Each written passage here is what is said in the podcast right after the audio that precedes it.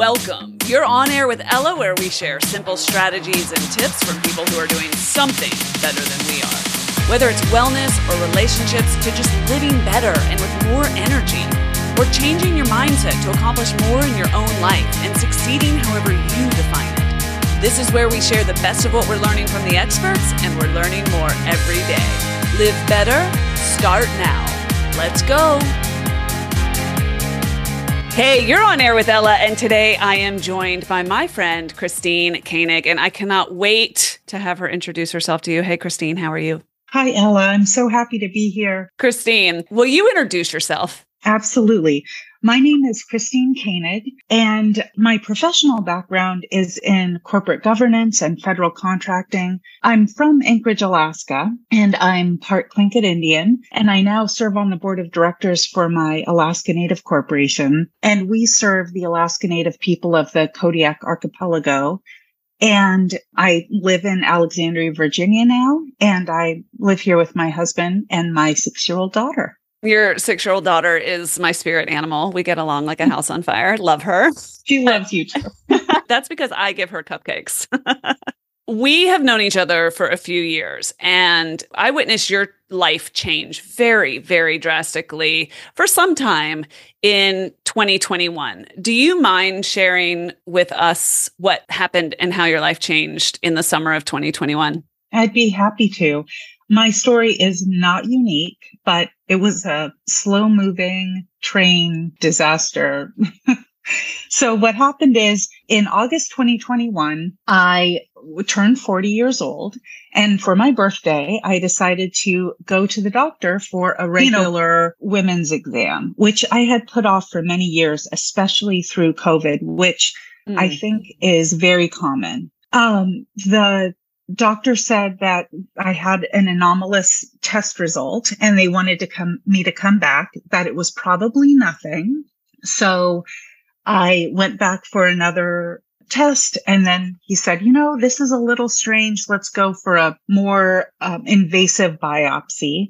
So I had that and all of a sudden they said, you know, we think that this is very anomalous and we recommend that you have major surgery. I didn't have any symptoms. I wasn't sick. It just was a series of doctor's visits, test results, this uh, recommendation for a major surgery, which I went through in December of 2021.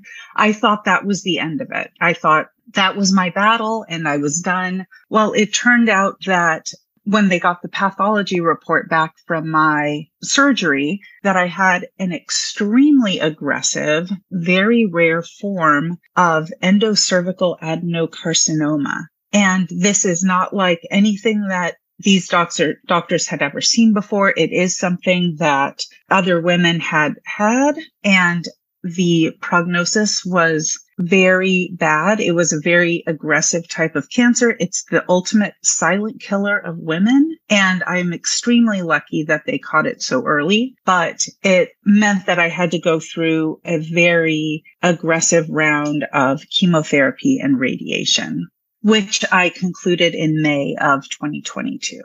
I knew you during this time, and I probably said something dumb at the time because I was so dumbfounded because you were like the picture of health, which I understand now is not, I mean, first of all, that's not a useful response to say to somebody. So I hope I did, I hope I didn't say too many incredibly stupid things, but that's why we're talking today is to better equip people in these situations and how to support their friends and their loved ones in these situations. And we will get to all of that. But I am having flashbacks right now to how utterly gut wrenching that was because you're a young mom. I mean, you, Zelda was how old at the time? Five years old. Yeah. And we had just gone through COVID, which was extremely stressful for our family and very stressful for her. She was three years old when the COVID pandemic happened and we had lockdown and our whole world was upended. And then to get through that, she was finally in kindergarten. Everything was going fine. And all of a sudden, our world was upended again.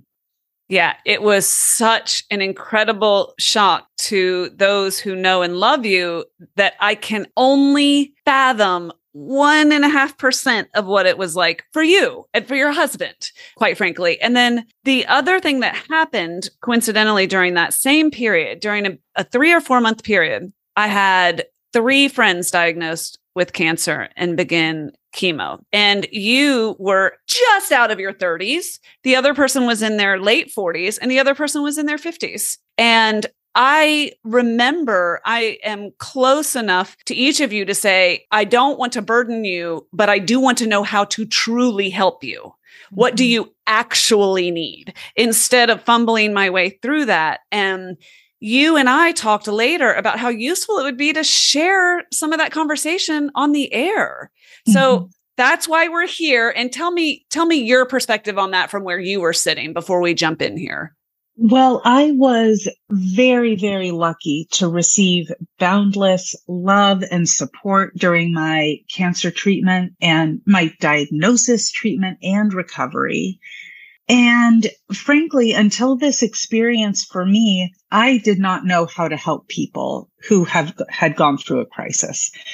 And now I do. Now I am fully confident that if somebody that I loved or was a coworker of or was a neighbor of, I would be there spot on. You know, my whole life, I feel like my first reaction was first do no harm. And so doing no harm means stay as far away as possible. Yeah. Like don't screw up, right? Just don't say anything that could make things worse. You know, uh, they'll come to me if they need something, mm-hmm. which is mm-hmm. not true. So I'm really happy to be here and be able to share my experience at the, on the other side. You underwent the first surgery the, before you even knew what the diagnosis was a year ago. And I can't believe, and then, and so you've been completely clear for six months? Yes. Oh my God. Completely clear for six months. And now that I'm six months out from this awful experience, I've had a lot of time to reflect. I've had a lot of time focusing on my daughter the day she was out of kindergarten, we went to Alaska for six weeks and then to Colorado. And I've just really focused on spending time with her and the healing of my whole family because it doesn't just affect me. Yeah, sure. Well, today is about sharing actionable ideas to help navigate, you know, our response the next time we have a friend or a neighbor that is in the midst of a crisis. And of course, people in your lives are in different rings, right? Like you have inner inner circle, then you go a bit farther out and you go a bit farther out. And obviously context matters. But we're going to talk about as much as we can today, everyone from coworkers to neighbors to family and friends. So we also, I want to go ahead and share with you that Christine you did my job for me and you wrote the most beautiful outline of these tips and what not to do and just in the most enriching way that I'm going to convert it all to an extremely rich blog post. So this is not just show notes, my loves. This is a blog that you do not want to miss. And I hope it serves you. And I hope that you're able to share it with your friends and family who need to know. Um, without further ado, Christine, you cool if we just jump in? Yeah, let's do it. Okay. So, one thing that I thought was interesting is when you got your diagnosis, and again, I just want to say it was devastating that diagnosis. I know, like they were telling they were giving you percentages that were not in your favor. They were telling you this was extreme. Tell me that anecdote about the study. You said I you tried to research this condition and what did you learn? I know this is a bit macabre, but you're here. I was on a Zoom call with my oncologist and she was pulled up a study and her face was like she was horrified. And you never want to see your your own oncologist see something that she that surprises her. And it was another study that basically said so few women survived this that they couldn't even do an adequate follow up study for the survival rate, ultimate survival rate of women. So I'm telling you, this is the ultimate silent killer because I did not have any symptoms. The only reason why they caught it is because I went and got my, you know, my annual screening. And I trusted my doctor enough to go again after he said it was anomalous. And they didn't even know it was so bad until after I had my surgery. Well, you did something that I am not sure I would have had the courage to do. And I learned so much from you when you did this. You shared with a few people, and then you gave us permission to share the news with the other people to whom it was relevant. Now, we were working together, so it was extremely relevant because people would call you for every single thing that they needed every 10 minutes. So it was extremely useful for people, for you, for people to not be emailing you and calling you every 10 minutes on like a typical Tuesday. What gave you the wisdom or the inclination even to do that and to to give us the permission to share? Well one thing is it the most difficult words to say to somebody is i was just diagnosed with cancer and i have to step back. You know like saying i can't help you with this. I have cancer. Like who that is like that's um, even saying those words now it's it's very difficult. So I received some advice early on. They said, tell as many people as you can now because you're, there may come a time when you're too sick to tell your story and they are going to be shocked. Everybody was shocked, but I said, you know, at that time I was healthy. I was in a warrior mindset and I just said, this is what's happening. I'm going to be okay. And like I said earlier, it's not like it is in the movies where it all happens very quickly. I mean, this was a long series of tests and nobody knew if it was a big deal or not. And then when they said, when I finally got the diagnosis that it was this very rare form of cancer and that I'd have to undergo chemo and radiation, it was just anything goes. I have to tell as many people as possible. I'm giving them permission to, to tell others so that I don't have to keep telling this devastating news at every turn. And I always knew that I was going to be okay. So, what has happened in your own life? You said you started out with a first do no harm approach, and I think all of us had made have made that mistake with people in our lives. Is there anything in your experience that shaped your responsiveness to date? Yes. When I was 16, my father died very unexpectedly. And I was with a group of peers of 16 year olds who's nobody even thought about their fathers dying. And nobody knew how to support me or be there for me. So my instinct was to just isolate myself. People aren't taught a healthy way to grieve.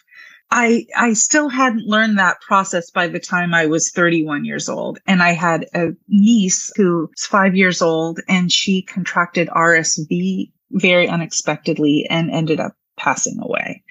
Mm. And when I had to leave to go back to Alaska to help my family while she was sick, I said, you know, don't tell anybody. I just I just have to go home for a medic, a family emergency and I'll be back. And then when she passed away, it was like something so horrible that happened that I couldn't even tell anybody. And so then people who I loved and cared about very much just had to say, well, Christine's leaving again because I guess there was a death in her family or something like that. And they just didn't have the facts right. They didn't have the facts to actually be there for me in an effective and healthy way. And that made things worse because having to tell people, just like my cancer diagnosis, about this awful death in my family was, you know, when you're at the cop the copy machine or just at a meeting, oh, I heard, I'm sorry you had to go back home because your grandfather died. And it's like, no, no, that's completely wrong. So that really made me think, you know, while I can, I'm going to say all the facts and let others share the news because then they can process it before they come back to me and say, I'm so sorry this is happening to you. Yeah, I think that there are several things to highlight there. One, first of all, when you aren't in control of the message through trusted stakeholders, then there's misinformation. And then in a circumstance like that, that's so highly sensitive and tragic, the misinformation is incredibly damaging, I'm mm-hmm. assuming. Um, and again, no malintent. And that leads me to point number two, which is so many people just don't want to say the wrong thing. And so the safest thing to say is nothing, right? Um, but then you highlighted a third point, which I think is extremely useful to mention. And that is just that, like, as a society, we struggle with processing trauma and grief and hardships and knowing what to say to one another and knowing how to support one another. What's your what's your take on that? Well, yes, I completely agree. And a lot of people say really harmful things like in our society, not specifically to me, but sometimes you hear, well, uh, the best thing you can do is just get over it, or they wouldn't want you to be so sad, or onward and upward, or just think about how lucky you are. And this is sort of a toxic positivity, and it can make people feel guilty for needing to process traumatic events. Mm-hmm. How many people have had a miscarriage and been told, "Oh, you're young, you can have another one"? Yeah, no, it's or it happened for a reason, or any awful, you know. I feel like we don't give people time to process. All, I mean, there's a lot of grief that comes with very natural life changes anyway, even the loss of a pet, the change of a job, a lot of, you know, even selling a house. That's a, that's traumatic. Um, and so I think that we need to leave space in our society to whole, have a space for grief and just be there for each other and not try and cheer people up. Um, just say, I'm here with you. I see you. You're important, you know, and I'm really sorry that this is happening. I would love to just dive in now to some of the things that you learned that can be a resource to other people.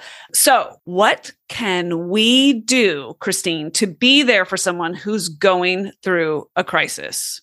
Yes. Well, my two, before we dive into specific action items, one, you don't have to be everything to everybody. You need to figure out what you do best, how you fit into that individual's life, what you offer and then just offer that. You know, sometimes we have, we hear news about someone we care about and we're so devastated and we wanted, oh, we'll, we can do everything for them, but that's not really realistic. And then that makes it difficult to be consistent and present.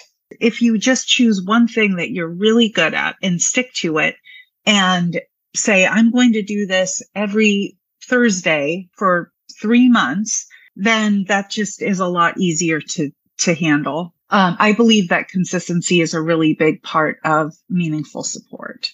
I want to add to your comment and your emphasis on consistency. I think that's so brilliant because we will talk about what not to do, Christine, but I know one big what not to do, and that's to keep going to the person who is having the challenge and saying, What can I do to help? What can I do? And, and really putting the burden on them to help you help them.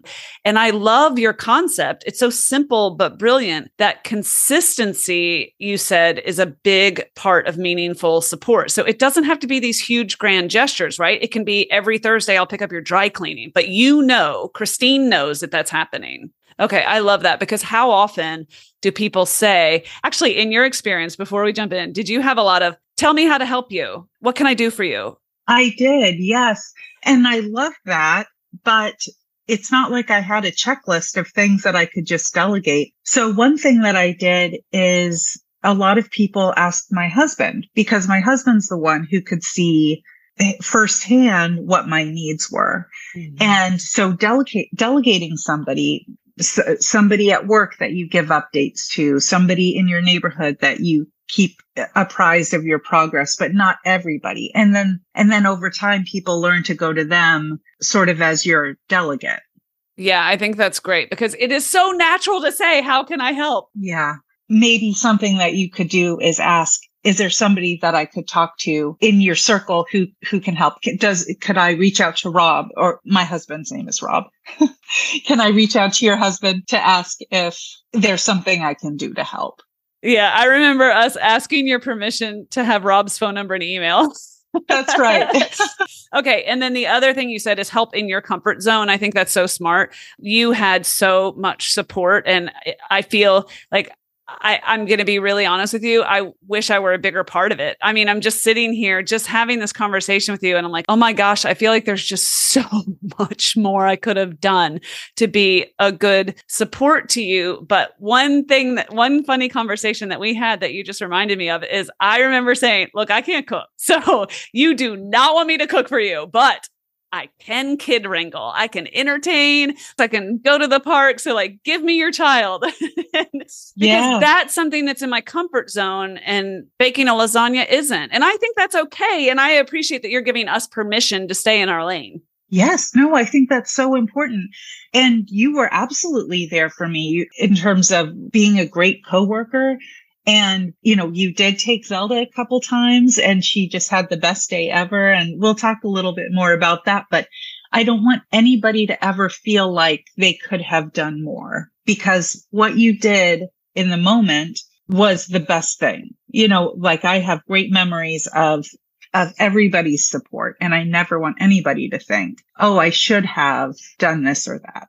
Well, let's talk about coworkers because yes. I think this is an interesting category because there's not like huge amounts of intimacy there. And yet, this is someone you talk to, you know, every, you might see them every day of your working life. So let's talk about it. So, how did your coworkers show up for you?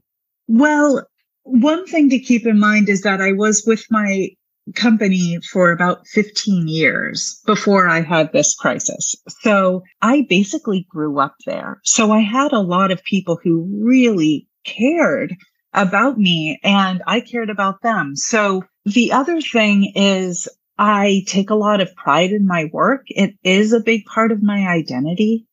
And the idea that I was this crisis happened to me and that I had to pull back from work was really hard on me. But one thing that really helped was when I did have to start tr- transitioning duties, which was surprisingly emotional. And it made me feel like I didn't provide value and that my work that I did was just easily transitioned to somebody else. They said to me, this is just for now. You'll get better. I don't want to do this forever we need you to do this. So when you're healthy and you come back, all of this will be waiting for you. So having them say to me, you're still part of this really meant the world to me. I thought that was a very generous and kind way to approach this. Okay, tell me some of the fun stuff that your coworkers did. Oh, one of my favorite things, and it's very silly, but I had this amazing coworker who was a bit of a jokester. And he always had a laugh, always had a funny joke to tell. And I told him about what I was going through. And he said, I want to be there for you. And I said, you know, why don't you send me a joke? He said, I will send you a joke every day. And you know what? He did. He sent me a joke by text. Some of them were dumb. Some of them were very funny and some of them were a little blue. And I loved it. And, you know, some days I was so sick, I couldn't even leave the second floor of my house. And he still sent those texts and he didn't ask for a response. He didn't ask for a joke back, but it was the nicest thing. And one surprising outcome of a joke a day is that I could tell those jokes to the techs that I was working with at the Cancer Institute and give them a laugh too. Uh, so the staff gets to benefit from his corny jokes yes, too. and then that kind of eased the tension. And I just love that. And that is an example of somebody who is working in their comfort zone to provide support for somebody and they're being consistent. And that just really meant the world to me. I have a minor tip there that I learned from my other friend. And that is whenever I would text her, just be like, Hey, I'm thinking of you. I know today's chemo day, you know, et cetera, et cetera. I would say, no reply needed. Just wanted you to know I was thinking of you. And that no reply needed to me is a great tip to pass on because that way someone, if they get, if they're, you know, if they have the benefit of having, an, you know, dozens of people who care about them or are thinking of them or might be doing the same thing, they don't feel, you know, how on your birthday you feel like you have to respond to every single, t- okay, it, you don't want that. and so just throwing in a no reply needed, just wanted you to know I was thinking of you, I think is uh I think is a nice little tip to share. Yes, I, I think that's great. I always appreciated that. Just the feeling of people reaching out, but there's no obligation to reply. Okay, let's talk about something a little closer to home. Some people have church communities, some people have like sports communities or activities that their kids are involved in. I know that you have a tight knit neighborhood community, your actual neighbors. Can you tell me first a little bit about how they showed up for you? Yes. They showed up for me and my family in full force during my treatment one of my dear friends and neighbors organized a meal train. And this goes back to having somebody volunteer to be a point person, which is something that, that you could do if you want to be supportive, extra supportive, you can say, do you want me to be a point person for this community, you know, the neighborhood community or the coworker community? That is always very helpful. So she organized a meal train and we didn't cook a meal for three months. And oh, it wow. was amazing. So I had never, I had only once been part of a meal train, but basically you can sign up for each day and then ask the point person details about dietary restrictions and also timing. When do you want everything to show up and any other logistics details? So you don't need to go to the person who is sick with all of these questions or even the husband. Just go to the point person Okay, that is brilliant. But tell me about one of the most surprising gifts that you got from your neighbors. My wonderful neighbors got me my own hospital gown. So when you have to go to radiation every day, you walk in, you grab a gown from a cabinet and half of them are, you don't know what size it is. It's a mystery. The ties are all over the place. It is not flattering. It comes open at weird part places. And then you have to go sit in a waiting room and then go to your walk through a hallway to your treatment when there's all these people around. And sometimes you have to be sitting in this waiting room for a long time. So having your own hospital gown was such a lovely and surprising gift. Do you have any idea where they got it? You know, why don't we put that in the blog? Yeah, I want to put a link in because the show notes. Because I have it and I'll get the actual name because it was very flattering. People would stop me in the hallway and say, Oh my goodness, you look great. in the history of humanity, that has never happened before.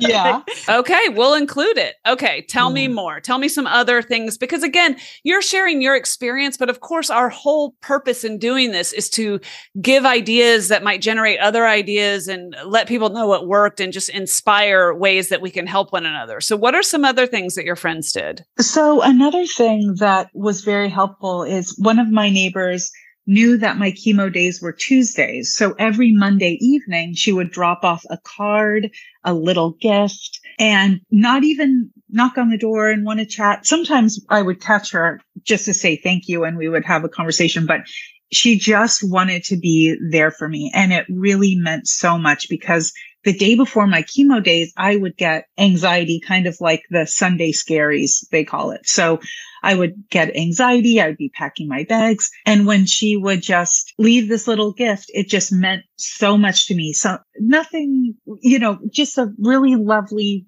token just to say, Hey, I'm thinking about you. I know this is hard.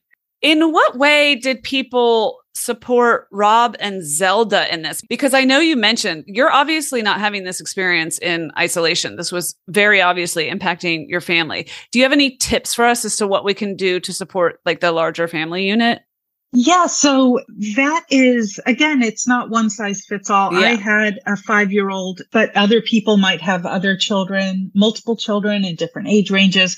But just keeping in mind the entire family unit really helps and just reaching out to the husband or wife to say, how are you? How are you doing? Everybody always says, Oh, how's Christine? How is Christine doing? When people asked him, how are you doing? That really meant a lot to him. Um, I was getting lots and lots of love and attention and and support. And so he needed that too. And same with children. You know, there aren't a lot of resources out there on how to talk to children about difficult things like this. We were very frank in an age appropriate way. And yet, um, it was still very, very hard for her. So when people left stuffed animals, when they brought the meals, sometimes they would have a coloring book or a stuffed animal or a few things. One neighbor left some craft supplies, which was so sweet and lovely because we did have several family members come and stay with us. And so to have something that they could do together really was a lot of fun. Well, as you were nearing the end of your treatment, I remember you sent me a photograph that made me cry. And it was a photograph of your front yard. Would you like to share why your photograph of your front yard made me cry? yes. Oh my gosh. This is about three quarters of the way through my treatment, I was very, very sick and very weak. I basically w- looked like a Victorian ghost. and I looked outside, and 20 or more of my neighbors each hand painted little canvases that my neighbors put onto um, wooden sticks and staked them all over the yard. And they said things like, we love you. Like, I, am going to cry. Um, hope lives here. We're with you. And paintings of cats. We have cats. So, um, or Alaska, my home state, or other wonderful messages. And it just meant so much to me. And I took them all off the wooden stakes and they're, we're going to do something really special with them because they're so lovely. One just said, you are awesome. And it was written, it was made by one of the neighborhood kids. And I was like, whoa, I'm going to, I am I awesome. That, like instead of a mirror in the bathroom, I'm just going to put that. You are awesome. I love that. Uh, you know, your community can come together and do some pretty amazing grand gestures. I have to say, your neighbors are the bomb.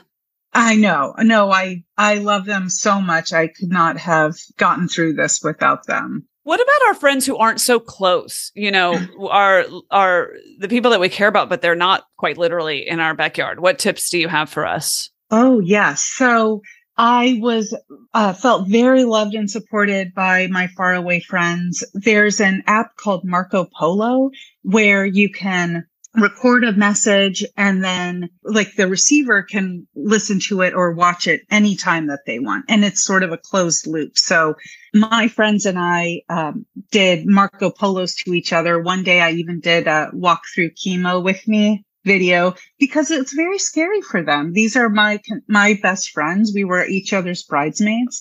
And, you know, to know that I'm going through this so far away, it's, it's very scary. And um, so that's one way that you can keep in touch. They sent me care packages filled with all kinds of cozy things.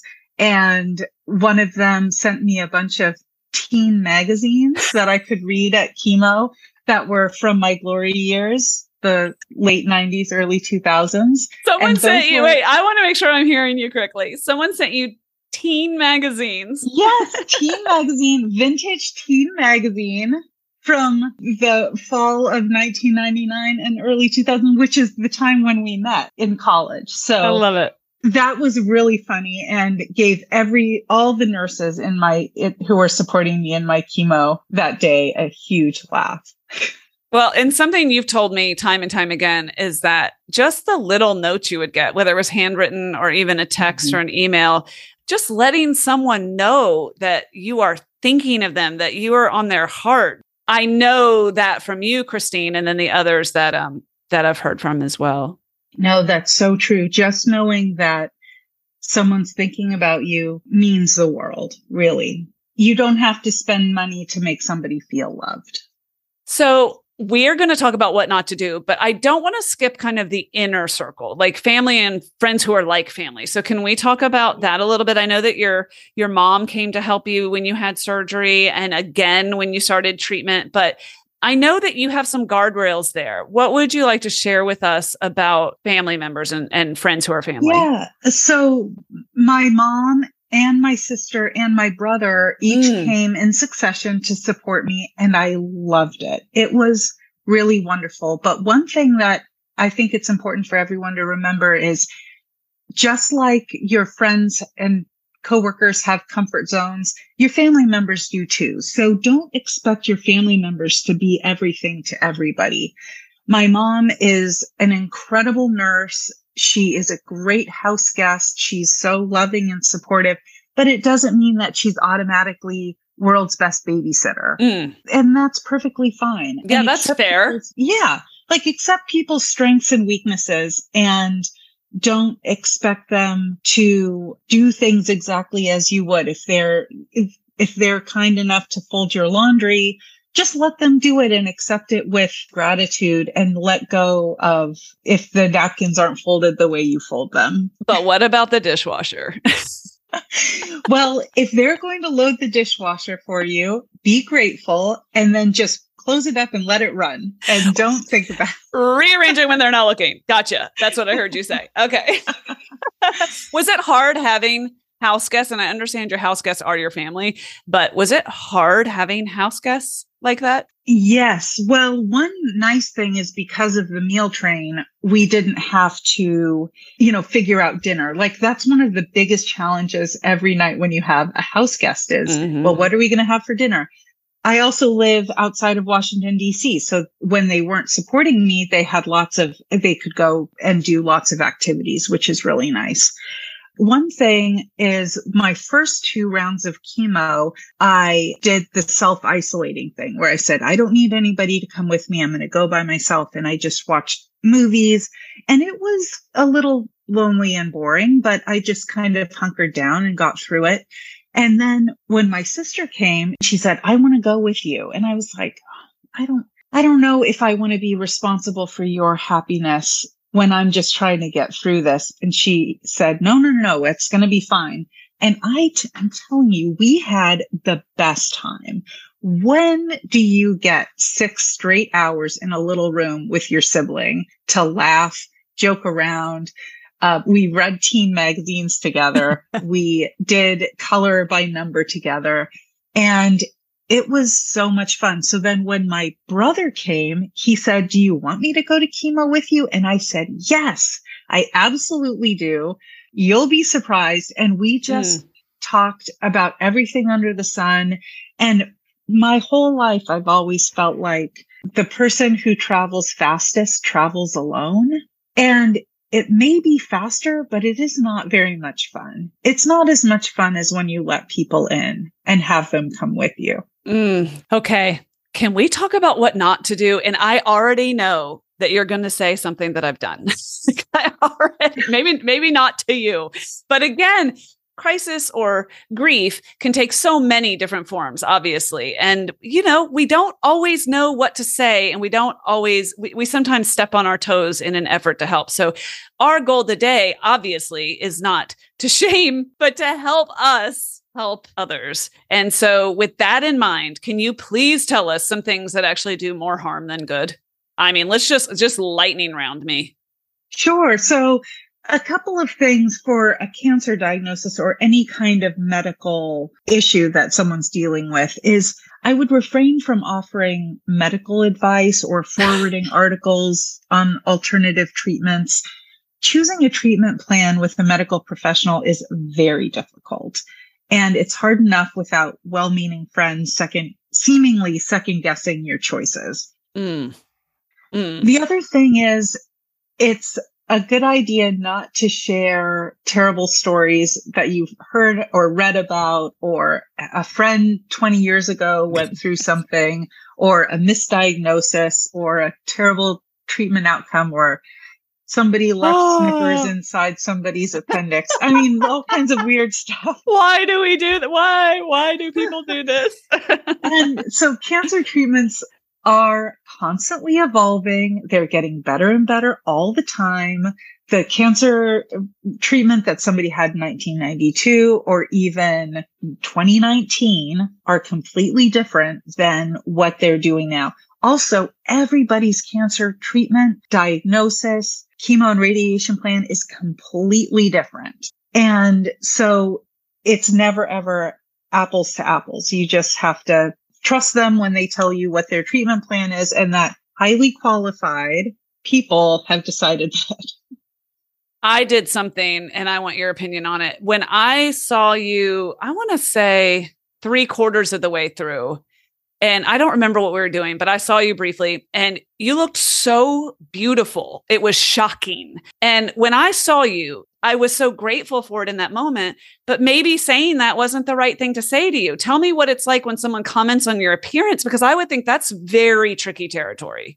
It is because one thing is with my type of cancer treatment, the chemo I was on was called cisplatin, which means that you don't lose my hair. I did have hair loss, but you know, I didn't lose all of my hair. But people would say, Oh, you don't look like you're in cancer treatment because you're, you still have all of your hair. But the problem is that I was losing massive amounts of hair in the shower and it was really disturbing you know, because somebody doesn't look like they should, or you, your perception of what they should look like in the movies doesn't mean that there's a lot going on that's very painful and really hard to live with on a day to day basis while they're going through treatment and while they're healing after.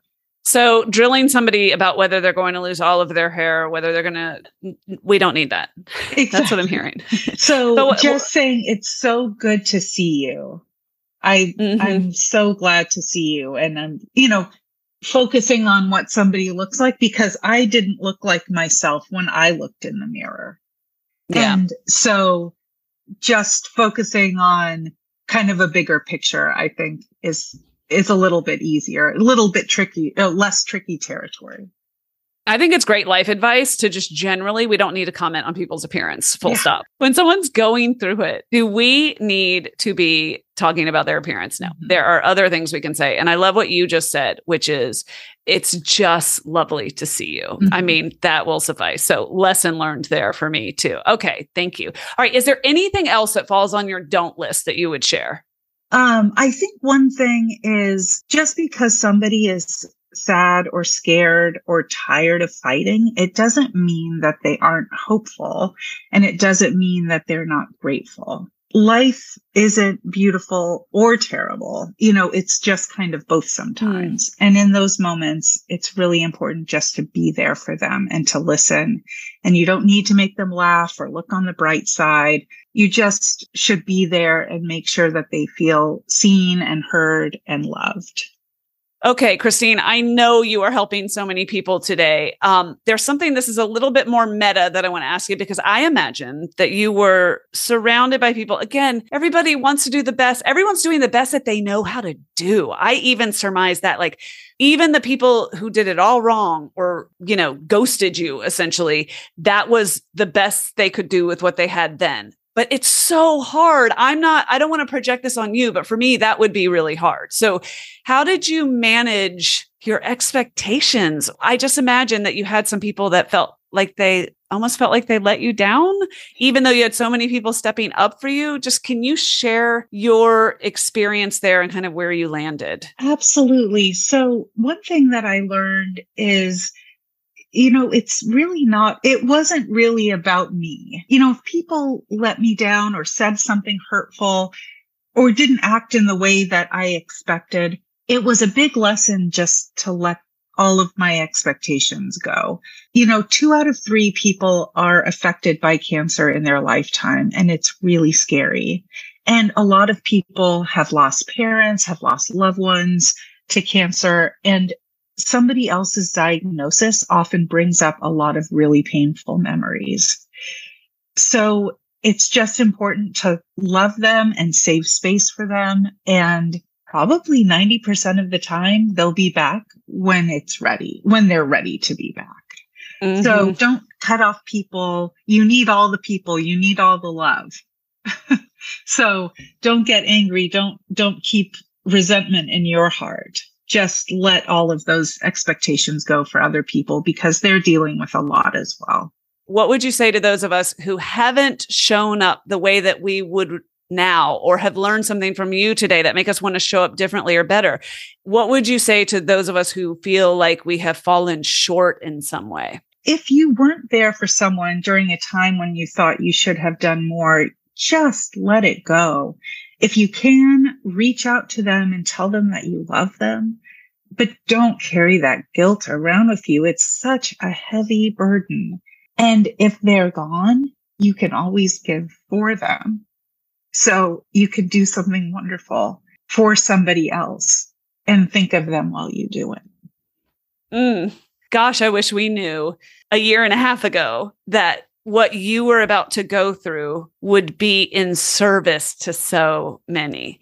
And great if we could skip it next time, that'd be terrific. But thank you so much for using your experiences and the wisdom you've gained. You will help so many people because of this experience. So thank you for that. You. I would love, Christine, if we could end with my favorite story from your entire experience. and can you please tell me about the time you bought a bell? Yes, I'm happy to.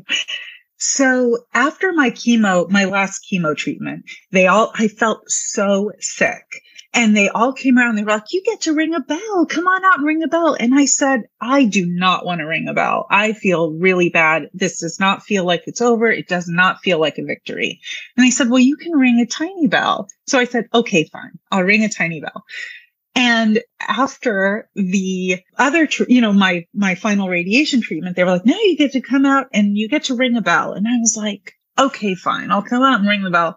And when I rang that big bell at the Schar Cancer Institute with all of my caregivers around me, with my whole family around me, it felt really good. It felt like I had really, it was the end of this awful experience. I'm still standing here surrounded by people who care about me. And so I bought a big bell for my community. It's like maybe a 60 pound solid brass Navy ship bell. and we installed a hook in our front lawn. And now every quarter we gather all, everybody in the neighborhood can come around and everybody gets to ring it. So we rang it when a lot of people started jobs, a lot of people left jobs, some people retired, some people went off to college. And every time they get to come and ring the bell because it's so important to celebrate accomplishments.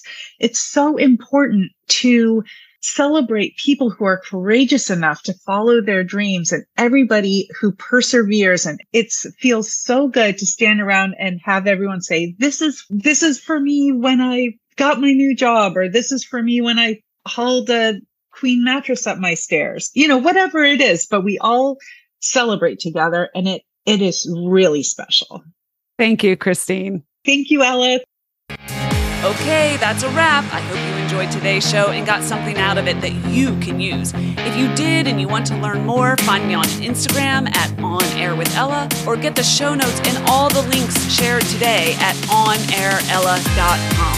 There's no with, it's just onairella.com. Thanks for listening. Thank you for sharing the show. And thanks for inspiring me. You are quite simply awesome.